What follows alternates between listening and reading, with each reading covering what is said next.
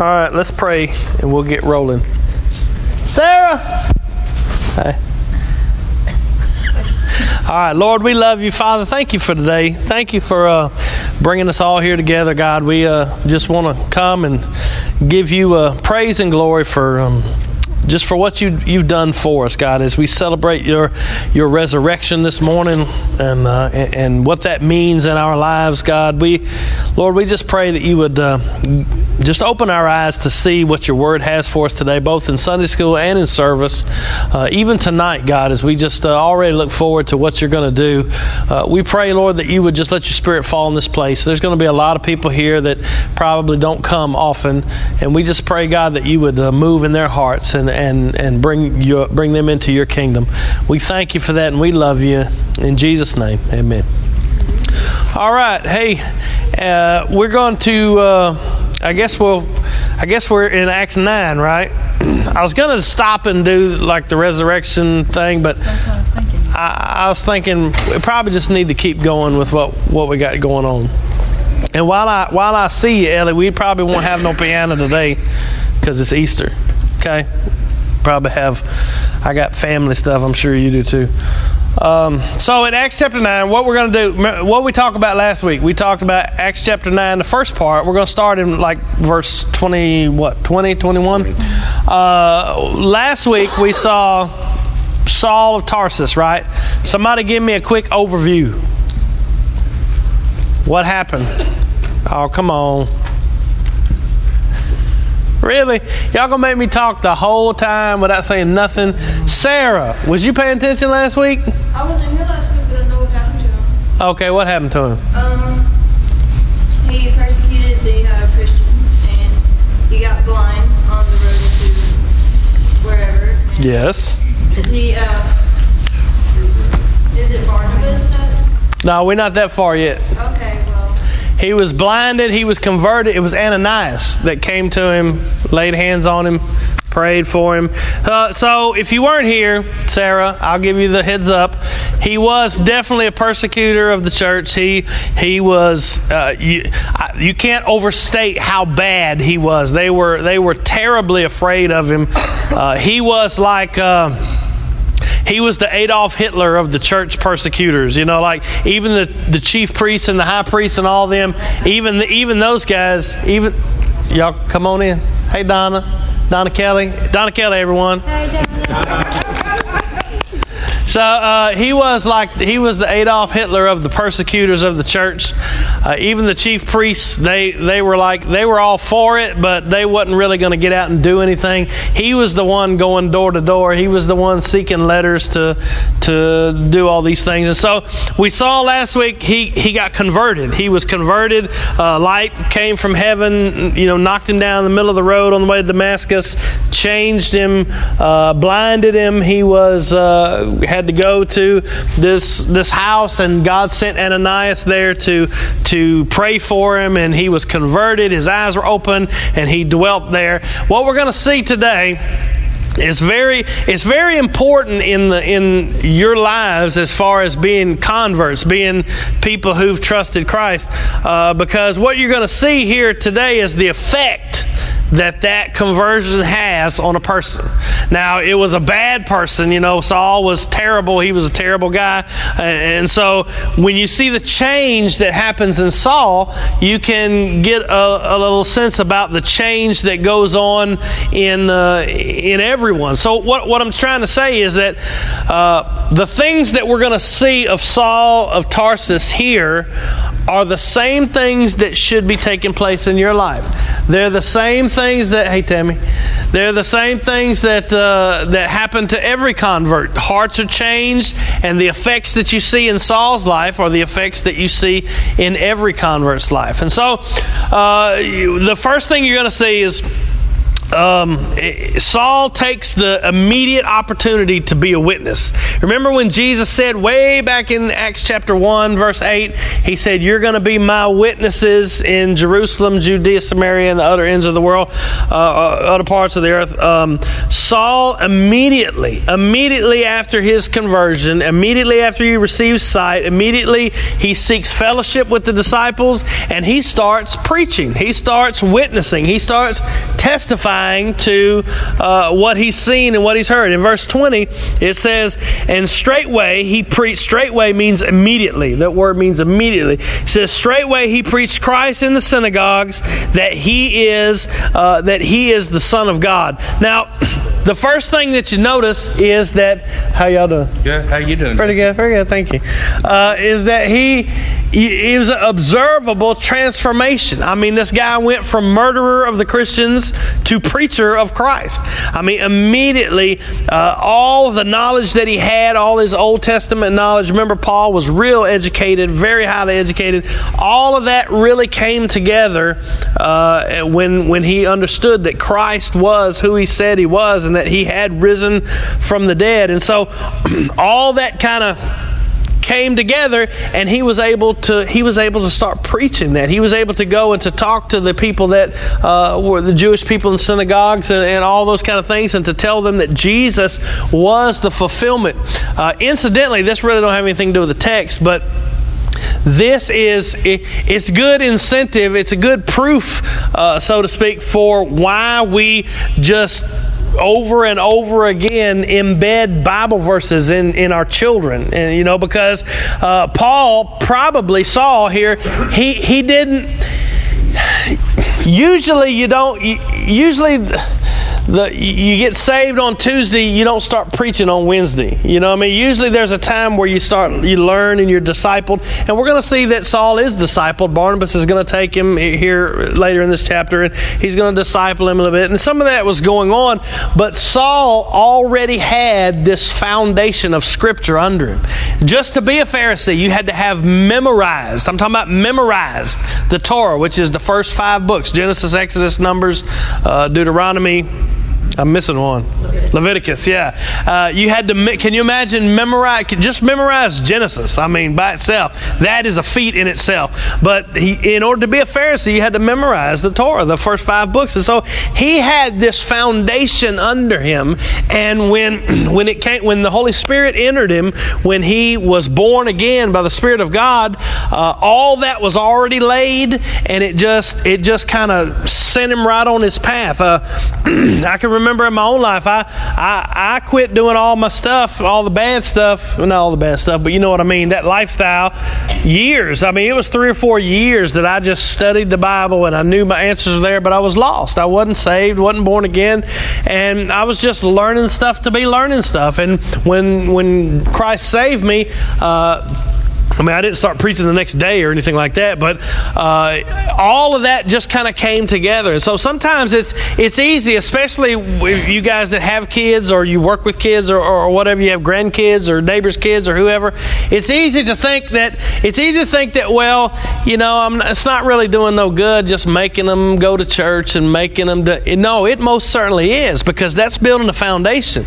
You don't know when they're 36 years old and decide, and that's when Christ saves him, saves them, you know, you, you understand that the, all of that that they've known, all that they've learned, all that's been put in their head, all that's been put in their heart, that comes together into a foundation under them, and they start walking in. It's like the the missing puzzle piece is finally there, and you can see the whole picture. And so, this is what was going on with Paul. He had all this stuff already. I mean, he had he still needed discipleship. He still needed to learn. He still had things. It's going to say in here that he he grew stronger as he went along.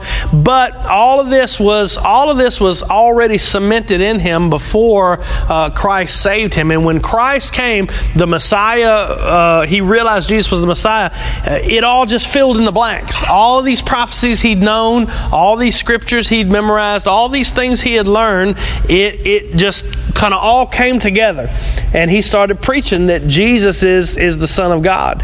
And so in verse 21, uh, when it, when we read, uh, where am I at?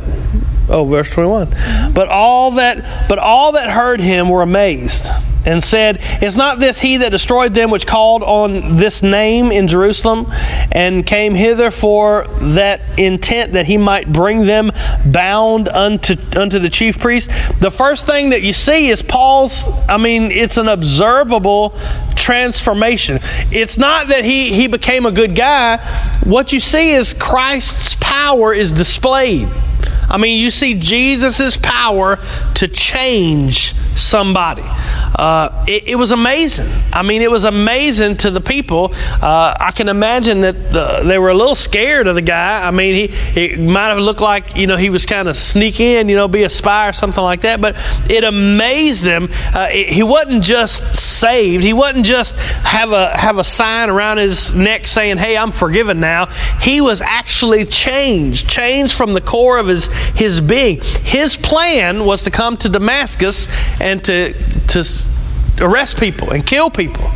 And God overcame his plan, God overcame his will. Um, it, it's really unbelievable that this could happen. If God could save a person like Saul, who was a murderer of Christians, a hater of the church, uh, he was, I mean, he was the number one persecutor, the one the whole church was scared of. God could save that man, he could save anybody. I mean, I don't care what you did yesterday. I mean, you could be the worst. I mean, just think of something so awful, you know, like, I don't know, whatever, you know, child molestation or something. You, I don't care what you did yesterday. God can save you today. And remember, God saved Saul, and Saul wasn't investigating to see if it was true. He wasn't checking this Jesus out. He wasn't doing. The... Saul was on his way to do evil. I mean, big time evil. And God just knocked him down and turned him 180 degrees. I mean, it was powerful. It was like Jesus appeared to him, bang, knocked him to the ground, blinded him. Three days later, Ananias comes, Holy Spirit comes into Saul, and he's a changed man. Imagine, so many people today think that it should work like this. Uh, Jesus appears to Saul, knocks him down, and says, Now, Saul, you need to straighten all this mess up and then come back to me and then I'll, you know, I'll accept you. That's not how Christ works. It's not how he worked in the Old Testament. It's not how he worked in the New Testament. It's not how he works today. If I could straighten up all my stuff, I wouldn't need a Jesus. I wouldn't need a Savior. So, right in the midst, I'm talking about, remember the text we read last week that said, while Saul was breathing out murder and, and slander against the church, that's when Jesus saved him. He's right in the midst of the worst worst possible sin you could think about. That's when Jesus saved him. And so the transformation that he made was not Saul cleaning up his life and trying to do better and all those kind of things. Saul's heart was changed from the very inside, in inner core of his being. He became a new creature. He became a new man. He became a new person. The old was passed away and all things have become new. And so if God can save, if God, and He does save, if He can save somebody like that, uh, He can save anybody. I mean, anybody. And so, yeah. Is there any comments? I'm sitting here just rattling on. Y'all want to say anything? Nothing? Say amen. amen. Okay, thank you. At least I know you're breathing. Don't you think sometimes, Jason, that you see people just doing stuff, stuff, why God just don't knock them down and blind them for three days to get attention? Why doesn't he? Yeah. yeah, man, I don't know. I mean, yeah, I I wonder sometimes. I mean, sometimes, yeah. I mean, I, I wish I had. You see the people that they really love the Lord, and all of a sudden they just out doing such and such. Why he just don't move? Yeah. Your attention for a week, you know. Oh yeah. He does that in some cases, you know, because you'll see people just laying on their back for a week and saying, "Hey, all I can do is look up to God." That's right. That's right. I wonder why people why he don't do it more. You know, but I also look at it like this: that if he can, and he did, with him changing Saul he was, you know, like you said, he was kind of the Adolf Hitler of that time. With him changing Saul, it, it kind of gives you a hope of if he can save that, then I know he can save me. You know. Oh yeah. Yeah. And and we talked about that last week that we we're really just as bad as Saul. Uh, I don't say that for you to think, "Whoo, at least I'm not as bad as." The the truth is that we're all that bad. I mean, we we have a tendency to look at each other and go, "Well, at least I ain't doing what that guy's doing," you know. But that really is not biblical. You know, God sees you. I mean, think about. I've said this before, and y'all probably heard it. God sees you as either 100% righteous in Christ, or He sees you as zero. I mean, there's no, well, Jason's about 65%, so he's above half. He's doing, that is not biblical at all. You're either perfect in Christ or you have zero righteousness. It's one or the other. He'll either say, Well done, my good and faithful servant, not because you were so good, but because Jesus was good and took your place, or he will say, Depart from me, you worker of iniquity, because I never knew you. So, this, this idea that we have, you know, where you could look at Saul, I, I, I want to say that he was that bad because you need to know that God saves the worst of the worst. But the reality is that all our sin is, I mean, if you counted up just the sins that you've committed since you got out of bed this morning would be enough to send you to hell for eternity. And so the the the reality is that you're either 100% righteous in righteous in him because he is standing in your place or you're zero. There's no such thing as, well, I'm doing better than I used to do. You know, that may be true and you may be doing better than you used to do, but in God's eyes, he he he doesn't take anything less than perfection. And his son was the only one that was perfect. So we need him to take our place. Okay? All right. So the first thing you see is that he was transformed. That happens with every convert, with every believer in Christ. You cannot trust in Christ and not be transformed. Now, does that mean that you're going to go preaching tomorrow or something? No, doesn't mean that. But it means that your heart is transformed to love God and to follow Christ. It's as simple as that, 100%. And uh, verse 22, we're going to see that he increased in strength. It says, But Saul increased the more in strength and confounded the Jews which dwelt at Damascus, proving that this is very Christ. This is the Messiah, is what he was, he was proving. He increased in strength. If you are changed by Christ, you will grow in Christ. You will grow in the Lord. He was growing in his understanding, uh, of course. He was growing in his faith in Jesus. He was he was he was growing in his strength as he led people to Christ and as he was preaching Christ and as he was starting to see Christ in the scriptures and he was he was uh, uh, you know confounding these people that were arguing with him. Uh, so the you cannot be you cannot be a convert to Christianity. You cannot be born again and not be growing. Okay, that is a that is it's the fruit of the spirit that lives inside of you. Now, you can look at your life, and uh, if you're a believer, you're always going to be your own worst critic. You're going to think, "Well, I'm just oh, I can't believe I'm doing," but. Um, other people can see growth in your life. They can see uh, growth happening. It rarely happens as fast as you want it to happen, especially if you have a heart that desires Christ, desires to live for Him and to do His will and to follow Him. It rarely happens as fast as you want, but it always, there is no life where there is no growth. Okay? The, if you want the big theological terms, it's justification is when you're saved. Sanctification is growing in holiness. If you are not growing in holiness, then you've never been justified. You've probably heard Brother Eddie say it like this If you've ever been saved, then you're being saved. And if you're not being saved, then you've never been saved. That's the way, that's the way he says it. And that's absolutely correct. That's biblical. And so even Saul, this person who had all this foundation, had all this learning, had all this knowledge, knowledge, he was growing in the strength, he was growing in the Lord, he was growing in his faith, growing in his understanding. The smartest guy does not win the argument. Okay? Never ever think that. Paul was one of the smartest people that ever lived on the planet, and he was probably an accomplished debater. He could probably, you know, argue somebody, you know, uh, uh, under the carpet. But arguments, winning arguments doesn't win people to Christ.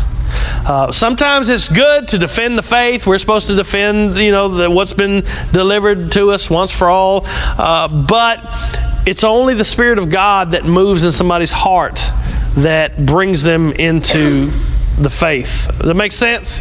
I can't argue you in. I can't convince you. I can't. I can't give you enough uh, facts and figures and teachings and all these kind of things to convince you that Jesus is who He said He is and that you should follow Him. Uh, you could you could be convinced of that in your mind and still not be a Christian because the Holy Spirit hasn't filled your heart. You haven't been born again. Does that make sense? So Paul could have just took off and with all his knowledge, with all his understanding of the scripture, just started arguing, debating, started uh, telling the people in the synagogues how wrong they were that Jesus was the Messiah. Uh, and, and he did, in fact, do that. But it was the Spirit of God that was preaching through him because he was growing. He was being strengthened in the in the ministry that was given to him. Does that make sense? Y'all with me? Don't ever think, don't ever think that if I just learn enough about all this, I'll be able to I'll be able to win people for Jesus. It doesn't happen that way. It happens by you simply giving your testimony of what Christ has done and combining that with the gospel, the death, the burial, the resurrection of Christ. When you speak that gospel, I like to say, I mean, I'm taking way too much time, but I like to say it's it's like handing handing out lightning rods in a thunderstorm. You know, you're handing out the lightning rod, which is the gospel. And you don't know where lightning's going to hit, but you know that it's going to hit that rod. And so you know you're just giving the gospel. This guy rejects it. You give the gospel. This guy rejects it. You give the gospel. This guy rejects it. And it's tempting for us to start thinking, I must be doing something wrong. I mean, I must be doing something wrong. But that's not the case. The gospel has two functions. And a lot of times we miss this. The I don't know, I'm going way off in a rabbit hole here, but the gospel has two functions. It will either save or it will judge. And God uses it for both. The Word of God, when it goes out, will never return void. It will either save those that uh, accept it or it will judge those who reject it. And so it's as simple as that. So today, if I give Dean the gospel and Dean says, That's the stupidest thing I've ever heard, leave me alone, uh, God will use that. And when Dean stands before God, he'll say, You had the gospel. You you received it, and it was told to you. You rejected it, and He'll use that as judgment. And so. Um, all we're to do is to be obedient. We're to be obedient, and if you if you witness to hundred people and ninety nine of them tell you to go take a flying leap, uh, then you are you are just as successful as you know Billy Graham at Billy Graham Crusade. You are only called to be obedient, and you are to leave the results to Christ. One guy waters, one guy plants, but it's God who gives the increase. Right. That makes sense? Okay, so He's strengthened. Uh, if you're a believer you will be transformed. We saw that. You will be growing in Christ. We saw that. And in verse 23 24, you will be persecuted. That was that's the next thing that we see. After and after that many days were fulfilled, the Jews took counsel to kill him. Okay, now Paul, now Saul's making a big stink about this Jesus, so we're gonna get rid of him too. But their laying but their laying await was known to Saul, and they watched the gates day and night to kill him. Then the disciples took him by night, let him down by the wall in in a basket. And so if you live everyone who desires to live a godly life, this is Bible verse says will be persecuted. Everybody. You don't have to go preaching. If you desire to live uh, a holy life before God, you will be persecuted. It's as simple as that. Uh, the natural man does not like the things of Christ. He does not put up with the things of Christ. Uh, he loves he loves to bring others into his misery. You know what I mean? If uh, if somebody says, just example, this is real life example. Somebody says, "Hey, we're going to have this thing," and uh, and you're invited, and you say you say, "Well, I really can't. That's not my thing. You know, I'm kind of a Christian. I, I can't I can't really do that." And they say, "Oh, you think you're better than me, Mister Holier than Thou, Mister?" Bang! See, you see, you see you come with me and do what I do, and it makes me feel better about what I do. I know that what I'm doing is a shame, uh, is, is shameful. I know what I'm doing is against Christ. But if you stand against it, if you stand to live holy, you will be persecuted. Thankfully, we're blessed here that uh, persecution here entails basically getting made fun of. But there's going to come a day when it'll be much greater than that, and already in other parts of the world, it's much greater than that. People are having to stand and and and you know decapitated and all, all kind of things going.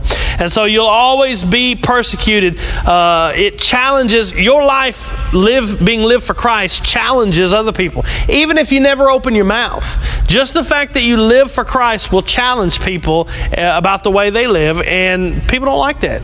They, they get angry. They get, you know, it, it's just a fact. It's just a fact. It's just the way it happens. And so Saul here has become like Stephen. He's ticking people off, and the first thing they want to do is they want to kill. They want to kill him. And um, verse 25 said, I'm trying to hurry. Oh, that's where we just read he's let down in a basket. Um, sometimes, uh, well, there's another passage where Paul speaks about this event, and he, he kind of gives details that are not mentioned here. It's in 2 Corinthians 11, uh, verse 31, 32, 33, around there. I'm not going to spend time on that because we're running out of time, but you can look at those, and if you have any questions, I'd love to explain those. But he's become, he's become a Christian. Saul has become, truly become a Christian. And Saul has desired to, to, to be with those. I mean, remember, he came to Damascus to kill these people. And God changed him, and then he became part of these people. And so we see Saul becomes part of the church here. Now we're going to see he, he's running for his life, but now we're going to see how the church accepts Saul. He, he, he's running for his life, and he goes to Jerusalem. And this is this is huge right here in verse 26. It says, okay, he's let down, he's running from Damascus. It says, and when Saul was come to Jerusalem, he essayed, which means he desired, to join himself to the disciples, but they were afraid of him and believed not that he was a disciple. The first thing that he does when he gets to Jerusalem is what? He desires to have fellowship with the believers. I mean, can you imagine? Now, remember, Saul came from Jerusalem. Saul was the one kicking in the doors in Jerusalem and arresting people in Jerusalem and having people killed in Jerusalem. The people, the church in Jerusalem knew Saul better than the people in Damascus knew Saul. They knew who he was. They knew what he was, you know, what he had done. They probably had family members that had either died or been imprisoned at his hand. And here he comes back. Can you imagine what dude is thinking as he strolls back into the city, thinking, I'm gonna I'm gonna try to seek fellowship with these guys, you know, that I persecuted, that I killed, that, you know, people's families that I separated and put in, in jail and all those things. Can you imagine if it was me, I would not have even attempted to have fellowship with them.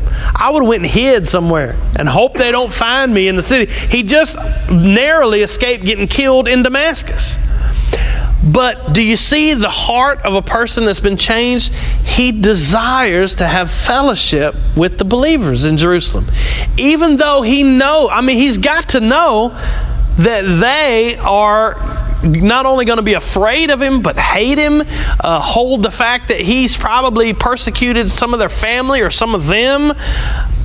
But the heart that's been changed by Christ desires fellowship. Man, it was taking a risk, don't you think? Yeah. It was taking a risk for him to to fellowship with them believers, uh, and it was taking a risk for them to fellowship with him, and it was a risk they weren't willing to take wasn't it? They said they didn't believe. They didn't believe he was a disciple. Now remember, Paul hadn't been preaching for just a couple of weeks. You know, Paul just, you know, people show up and they'll say, hey, I've been converted. And then a week later they're back to whatever. I mean, it'd been three years. It'd been three years that Paul, he had gone off. He converted in Damascus. He'd been preaching in Damascus. He went off to Arabia. That's in 2 Corinthians 11. You can read that. He came back to Damascus that whole time preaching. Three, three years he had been following Christ. And he comes back to Jerusalem and they uh, they were scared of him. What do you think about this? It really gets me about folks that don't desire fellowship today when I mean you ain't Saul. You hadn't persecuted nobody and nobody's persecuted you like Saul. I mean somebody might have took your butter beans out of the fridge or something but you know nobody's persecuted you like Saul persecuted the folks. Uh, why do you think Saul desired to have fellowship with these believers? He didn't go straight to the apostles he went to the church. He just went to whatever church. He went to the disciples, it says. And he desired to have fellowship. Why do you think he desired to have fellowship with them? Well, he sure didn't want to be with the people that he was with before. Well, he definitely didn't. He definitely didn't want that. Well, wouldn't it be with Christ in your heart and you want to desire fellowship with others? Yeah, I mean, I think so. I think so. It tells us in Scripture. Um, I, that's one of my things, and y'all y'all that know me know that. So I don't have to. I'm probably preaching to the choir, but I can't understand. I mean, I can't understand people that don't desire to fellowship with others, with believers. Uh, yeah, is it messy? Do are believers sinners just like everybody else? Yeah, yeah, of course. You're going to get hurt, absolutely, every time. But I I can't understand that. You know, I can't understand that. But you also have a longing to want to be with people that love Christ the way you do. Yeah, absolutely. We're united with Christ. And so we're united with the people who are united with Christ. We're part of the same part of the same body.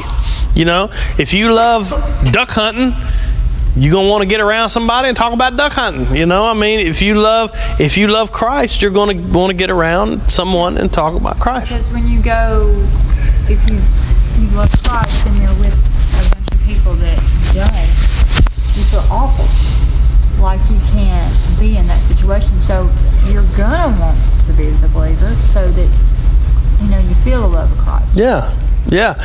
It's like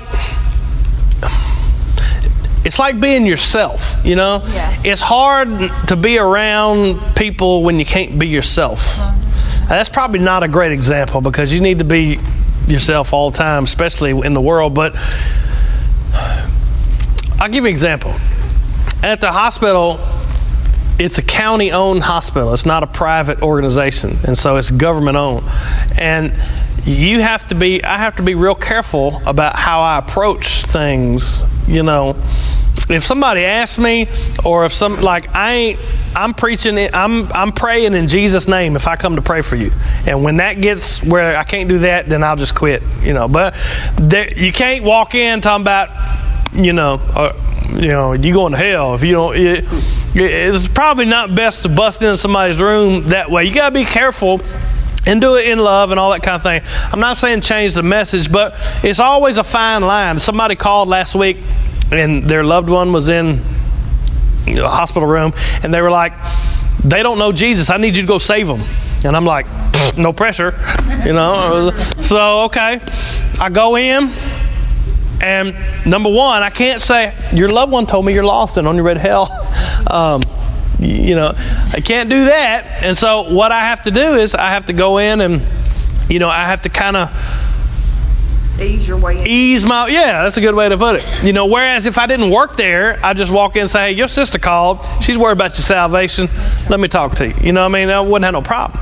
And you know when that gets to where i when, when that gets to where i think that i can't operate you know i'll just be out the door. But it, it's it's it's always toeing the line. It's always tiptoeing around. It's always making sure that you know, and, and it's just relaxing to get here and say, you know, I just, you y'all know me. I just say whatever I want. You know, I just whatever, and and you know, I, sometimes it hurts people's feelings, but I, I try to make it always the truth, and it's always good. It's being yourself. It's like. Um, you know, uh, me and Dana had this conversation where, you know, you get out in you get. I should not be telling y'all this, no, but but you get out in, especially like you know, I had a couple funerals this this week, and you know, worked at a hospital, and then had to be with some families, and and you get get out in. You're there as a representative of Christ and of Christ Church, and you're there, you know, and you you got to put the smile on, and you got to, you know, when somebody says, you know, uh, you know, they say something that you just want to backhand them for, you just got to smile and say, "Oh, that's you know, whatever." And then, but when you get home, you're like, "Man, my compassion is sore. I've been using it today. You know what I mean? I just want to sit here. You know, I, I, don't make me smile. What am I smile? I, I've I've spent my smile all day. I just want to relax. You know what I mean? And that's what it's like being with people that know Christ. You, you can just be yourself. We can talk about Jesus. We can rejoice in what He's done. You don't have to put on no deal. You don't have to worry about somebody getting mad. You don't have to worry about, you know, all that kind of stuff. I don't know if any of that made sense at all. I mean, I can think, uh, right now in my mind, I'm thinking, yeah, but, you know, and I, I can think of some examples and some, some other things. I was just going to say, it's just like being home. Yeah. It's like being home, sitting in the, recliner, in the recliner in your tidy whities. It's just comfortable. Well, I wasn't thinking that. No, okay.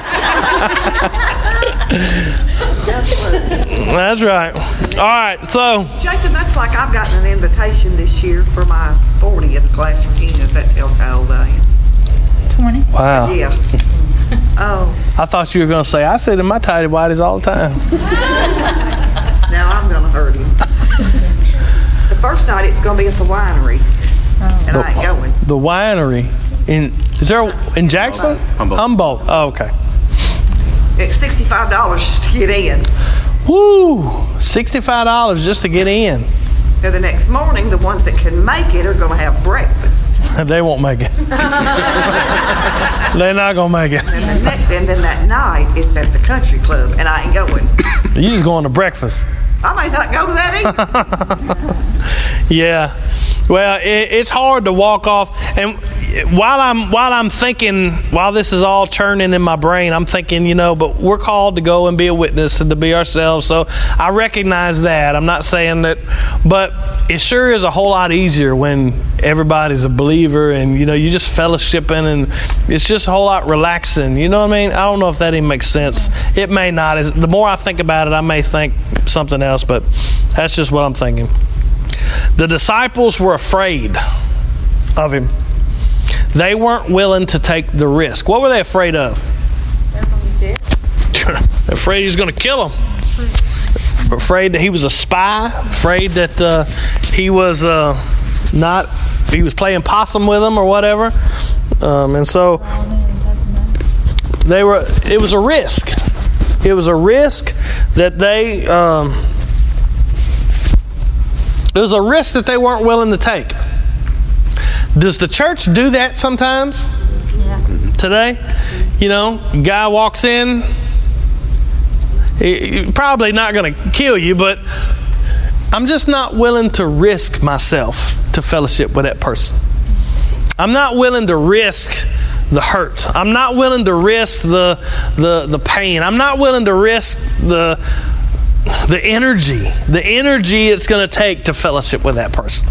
You know, that's what's going on here. They they weren't willing to take the risk on Saul. Now, this, remember, now it there's a fine there's balance to be had here. I'm not saying just go, you know, because some people come in and they're they just want your money or they want your whatever and they play the system. But Saul had been preaching for three years now. This ain't like he he'd been a convert for two days and for three years he had expended his his energy, his time, his life to go to Arabia to come and preach in Damascus. Was almost killed by the Jews in Damascus. All this is going on, and they were like, it's just not worth the risk. This this one soul, this one person, Saul of Tarsus, it's not worth risking me putting myself out there. It's not worth risking the pain of going through something. Is that a hand, Billy? You want to say something? Yeah. Okay. They Yeah, like Thinking about how Judas did the Lord, you know, and he was with him all that time. if they let him in, he'd turn on them, be a spy or something like that. Yeah, I'm sure. I'm sure they were. And remember, this is the guy. These people were disciples in Jerusalem. This is the guy that kicked in their doors and took their family members away, and because they probably were thinking, you know, I still ain't forgiven you for what you did to my uncle Bobo last year, or whatever, you know, whatever. And so they were holding things against him. They were not willing to take the risk that it was to uh, to uh, to to let him in their fellowship. And we do the same thing today. We do the exact same thing. It's so much easier if it's just us four and no more. It's so much easier if we just hang with who we know and don't worry about fellowshipping with all these other people. I'm not getting involved in any, you know, I'm going to come and I'm going to sit in my green chair. I'm going to listen to the music. I'm going to listen to the sermon. I'm going to go home. I'm going to mind my own business. It's so much easier to do that. There's no risk involved. There's nothing that you have to worry about. You won't never get hurt because you won't never be involved. But understand that Paul's, Saul's heart wouldn't allow him to do that. He desired fellowship with them, even though he knew it was going to be a hard sell, and they weren't willing to take the risk. But there was one man that was willing to take the risk, and his name his name was Barnabas. Look at verse 27. I'm probably not even going to get through with this chapter. Bar- but Barnabas took him and brought him to the apostles. What a risk that was. He didn't just take him to the disciples. He took him to, he actually just met with Peter and with James. Those were the only two. We see that in Galatians. Paul tells us that.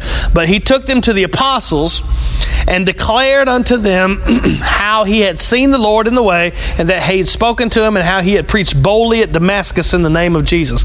Who was telling the apostles about what Saul had done? Was it Saul telling them? No, it was Barnabas telling. What does that tell you?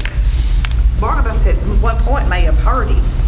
Yeah. Barnabas had to have spent some time with him. Barnabas had to have heard his testimony. Barnabas had to have invested some time and energy into this man of Saul, Saul, and heard his conversion story, heard his testimony, uh, and done all those things. And and Barnabas took the risk. You imagine, you imagine what the church would have thought of Barnabas if Saul would have turned out to be a spy and killed Peter right on the spot when he saw him.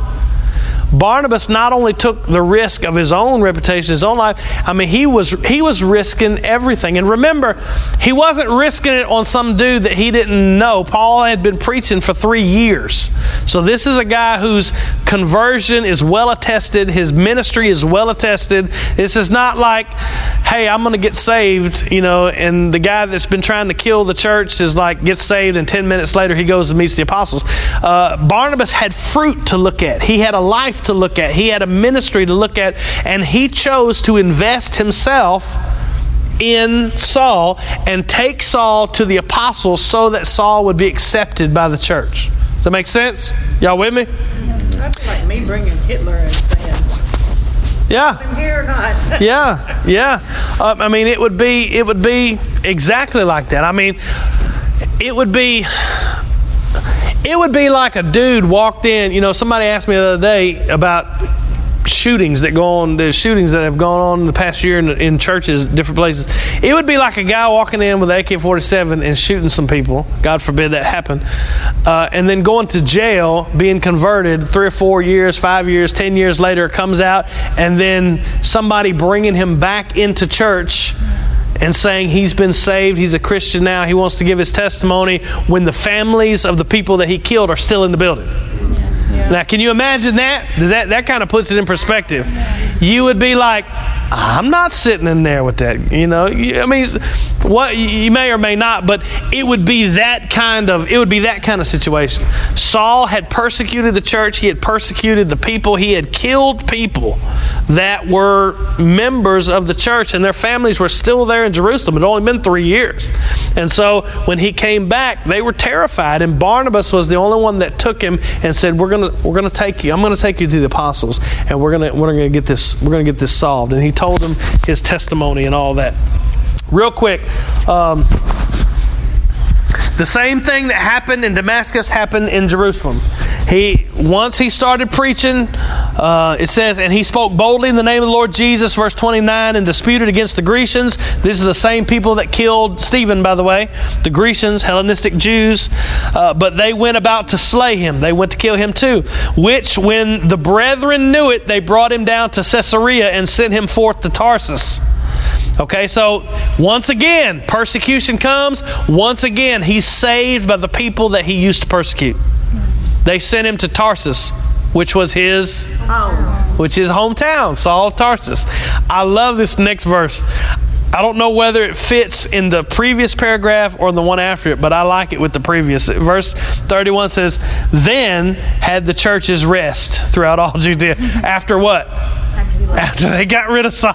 It was like he was he was such an in your face preacher. He was such an in your face in the synagogue, you know, I, preaching boldly. People were just, how dare you? And uh, I mean, they finally said, look, we're going to put you on a boat. We're going to send you back to your house, man. We're going to send you back to your hometown.